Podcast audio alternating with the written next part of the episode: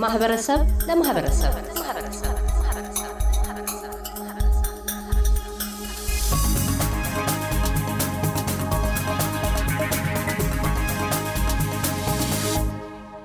ቀደም ሲል በተለይም ወጣቶችን አስመልክቶ በአደንዛዥ እጽና አልኮል ዙሪያ ከጸባዖት የሚዲያና ስነ ጥበብ ማዕከል መስራችና ሰብሳቢ ዮናስ ሙልጌታ፣ የማዕከሉ መስራችና አባላት ቤተልሔም ግርማና ሀገር አዳሙ ጋር ተነጋግረናል። ወደ ቀጣዩ ውይይት የተሸጋገር ነው የጸባዖት የሚዲያና ስነ ጥበብ ማዕከል ከኢትዮጵያ ማህበረሰብ ከመንግስታዊና መንግስታዊ ካልሆኑ ግልጋሎት ሰጪ ድርጅቶች ጋር ምን አይነት ትብብሮችን አካሂዷል?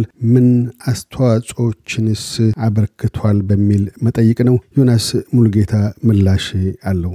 ካሳሁን በአሁኑ ሰዓት እዚህ አውስትራሊያ ውስጥ AOD የሚባል organization አለ። Alcohol Other Drug Foundation የሚል ማለት ነው እና እነሱ በቅርብ ከኛ ጋር በብዙ ነገር እየሰሩ ነው። አሁንም የተወሰነ grant ሰጥተውን በዛ ላይ ያንን ፕሮጀክት ቀርጸን እየሰራንበት ነው የምንገኘው። እና አሁን update የሆነው የመጨረሻ ልጆች ላይ ጥሩ ውጤት ያመጣል ተብሎ የታመነበት በዚህ ዘመን በ2022 ልጆችን drug ውስጥ አትግቡ፣ እንደዚህ አታድርጉ፣ ይሄ ነገር መጥፎ ነው፣ ይጎዳቸዋል የሚል የምክር አገልግሎትና የተለያዩ ነገሮች ከመስጠት የስፖርት ማዕከላቶችን የስፖርት opportunity ዎችን open በማድረግ ስፖርት የሚያደርጉበትን ስፖርት የሚሰሩበትን ነገሮች በማዘጋጀት ወደዛ encourage እንዲሆኑ ማድረግ ከሁሉም በላይ በጣም ውጤታማ እንደሆነ ታምኖበት በዛ ላይ ከነዚህ ቅድም ከጠቀስኩልህ Alcohol and Other Drug Foundation AOD የሚባሉት ከነሱ ጋር grant አግኝተን እየሰራንበት ነው። almost መጨረሻው ላይ አካባቢ እንገኛለን እና ብዙ እዚህ ሀገር ብዙ organization ኖች አሉ ወጣቶችን ለመርዳት የተዘጋጁ ወደ drug ከመግባታቸው በፊትም drug ውስጥም ከገቡ በኋላ ምን ማድረግ እንደምንችል የምክር አገልግሎት ሰጥተው ሌላም የሚደረገውን እርዳታ ማገገሚያም ከሆነ ሌላም ተጨማሪ የሚያደርጉ በጣም ብዙ organization ኖች አሉ። ጉግል ቢደረግ ይገኛሉ። ወይም Alcohol Other Drug Foundation AOD የሚለው የነሱ website ላይ በመግባት ማግኘት ይቻላል። እኛንም ማናገር ይቻላል። Ethiopian community ማናገር ይቻላል። ይድነቃቸውም ላይ እንደዛ እና ለምሳሌ በሜልበርን ይድነቃቸው ተሰማ western suburb አካባቢ በጣም ብዙ ልጆች part እየሆኑ ነው የስፖርቱ ስለዚህ safe የመሆናቸው chance በጣም ሰፊ ነው። ወደ Caroline Spring አካባቢ ብትሄድ Future Soccer Academy አለ እና ልጆቻቸውን ወደዛ አምጥተው ከአልኮልና drug ከፍ እያሉ በመጡ ጊዜ በጣም ጭንቀት ውስጥ ከሚገቡ አንድ እፎይታ የሚያገኙበት ነገር ልጆችን ወደ ስፖርት ማዕከላት መውሰድ ነው እና በዚህ አጋጣሚ ለማህበረሰቡ የማስተላልፈው መልእክት ምንድን ነው? በተገኘው አጋጣሚ ልጆቻቸውን ወደ ስፖርት የሚወስዱበትን መንገድ ቢቀይሱ ወደፊት ከሚመጣው የ drug እና አልኮል excessive የሆነ use ልጆቻቸውን save ማድረግ የመቻል chance ኣቸው በጣም ሰፊ ነው ለማለት እወዳለሁ። ቤቲ በአንቺ በኩልስ ወጣቶች እዚህ በተለይ በአደንዛዥ እጽ ውስጥ ያሉ ወይም ደግሞ በአልኮል ውስጥም እንደዚሁ ያሉ ልጆች ወደ ከረረ ሁኔታ ከመግባታቸው በፊት እዛ ደረጃ ከመድረሳቸው በፊት በተለይ የእናንተ የጸባዖት ሚዲያና ስነ ጥበብ ማዕከል ከስሙ እንደሚታየው ስነ ጥበብ ወይም art የምትጠቀሙበት መሳሪያ ነው። ከዛ አኳያ አሁን ስነ ጥበብ በዚህ ዘርፍ ምን አይነት ሚና ሊኖረው ይችላል? ከዛ ባሻገር ወጣቶችና በወላጆች መካከል ምን አይነት ግልጽ የሆነ ውይይት ሊካሄድ ይገባል ትያለሽ እንደ መፍትሄ አካልነት? እሺ፣ አመሰግናለሁ። let's look at family አሁን የ family dynamic አለ እና ሌትስ ሉክ አት ዳት ፈርስት ብዙውን ጊዜ አወር ኮልቸር የተለመደው ልጆች በእንደዚህ አይነት ጥፋት ውስጥ ከተጠረጠሩ ዮናስ መንሽን አድርጎታል ኢትስ ሲክሬት ብዙውን ጊዜ ቤተሰብም ልጆችን ደፍሮ የሚናገርበት ወይ ልጆችን ሞር ወደዛ ነገር የሚገፋ ነው። የሚገፋ ብቻ ሳይሆን ልጆቹ from their family they're going to be more kept they're going to keep things secret and now i really urge families to be able to take this problem seriously and attack this problem the right way so there's always the right way and there's always the wrong way in terms of the right way when we're talking let's be able to get close to our um, our teenagers and our youth, be able to openly talk to them about this problem. It is a big problem. And like I mentioned before, it starts very small. It could be, you know, you might be able to smell um, cigarette on their clothing, or you might have, you know, you know, maybe smell their breath of alcohol. Instead of getting angry, get closer to them and try to speak to them openly and encourage the um, the youth to be able to open up to the parents, whether it be a bigger sibling or a mum or dad, whoever the kid trusts. If you show them that um, you know that you're not judging, you're not being harsh. Um, a lot of the time, it will come out wrong way, even though you know parents are you know try, doing this for you know the better for the kids, but they might come out harsh. And you know, if I say this, if I admit to my mistakes, if I admit to my using, I'm going to get in trouble. So they're definitely not going to open up. So let's, you know, let's not be harsh. Let's not judge, um, but be supportive because the kids are having this problem not by choice, but sometimes they just want to fit in. Like we talked about how the culture is where we live.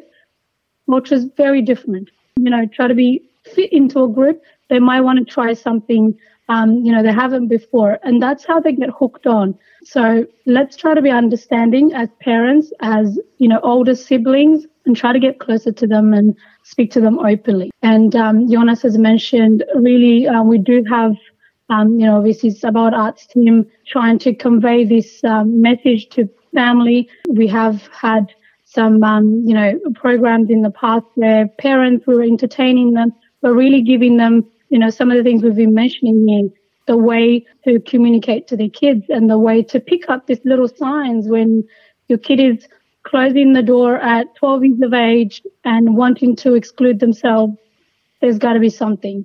So instead of, um, you know, being harsh to them, just get closer and find out what's going on. Find out who are they hanging around with. Find out the parties that you're dropping them to. A lot of the times it's, um, you know, it's common here. You've got a birthday um, party you just go and drop your kid, but you don't know who else is in that house or in that party, or is there alcohol? Is there, um, you know, kids that could potentially bring a drug? We don't know that.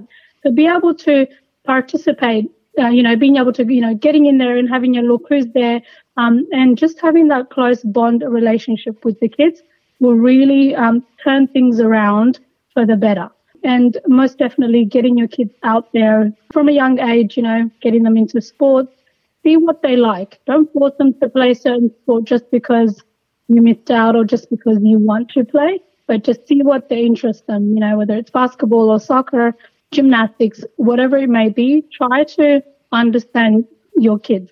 Try to come down to their level and see their strengths and their weaknesses and what they like. And definitely um, by having that close bond at this age, we'll really be able to save their um, prime years to be able to enjoy life, um, enjoy their friends, enjoy their families, and see them grow, you know, going to universities and, you know, having a job and having life uh, later in the future, you know. Um, so we definitely want to do that. Instead, we don't want them to be, um, you know, being independent on these things and being affected in ways that you can you can't imagine. We've got um, I know teenagers that are in jail, in prison at the moment, in hospitals as well, um, mental institutions, just because drug and alcohol is serious. It does affect the way their brain is developing. It does affect them for the rest of their life. So let's um, get closer to them and have this important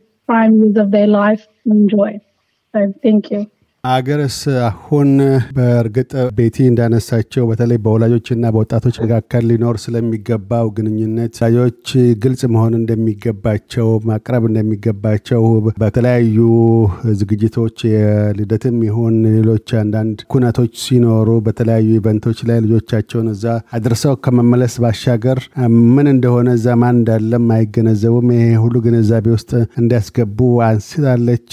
ቅድም ዮናስ ሲናገር አንዱም ስፖርት ጠቃሚ እንደሆነ አንስተዋል። በተለይ እናንተ ስነ ጥበብስ ወይም art በራሱ ከዚህ አይነቱ ችግር ለመውጫ መንገድ ሆኖ ሊያገለግል ይችላል። በዛ ዘርፍ ያለሽ አተያይ ምንድን ነው? ሁለተኛ አሁን አብዛኛው ጊዜያቸውን የሚያሳልፉበት ቢኖር በተለያዩ ማህበራዊ ሚዲያ ነው። እንደ የልጆቹ እድሜና ፍላጎት ይለያያል። አብዛኛዎቹ ቲክቶክ ላይ ወይም ደግሞ በትዊተር ላይ ወይም እንደዚሁ በፌስቡክ ወይም በዩቲዩብ ላይ የተለያዩ እንቅስቃሴዎች ሊያደርጉ ሊያደርጉ ይችላሉ። የወላጆች ብዙ ጊዜ ከቴክኖሎጂ ጋር አብረው የሚራመዱ አይደሉም እና በዚህ ዘርፍስ ምን መደረግ አለበት? ልጆችን monitor ለማድረግ ኦንላይን እንቅስቃሴያቸው ወይም የማህበራዊ ሚዲያ እንቅስቃሴያቸውን እሺ ጥሩ በጣም ዮኒም ቤትዬም ነካክተውታል፣ በደንብ አግኝተውታል። በእነሱ ሀሳብ ላይ ለመጨመር ያህል እኔ የምለው ለምሳሌ ልጆቻችንን any activity ስናስገባቸው ገንዘባችን እናወጣለን፣ እናስገባቸዋለን።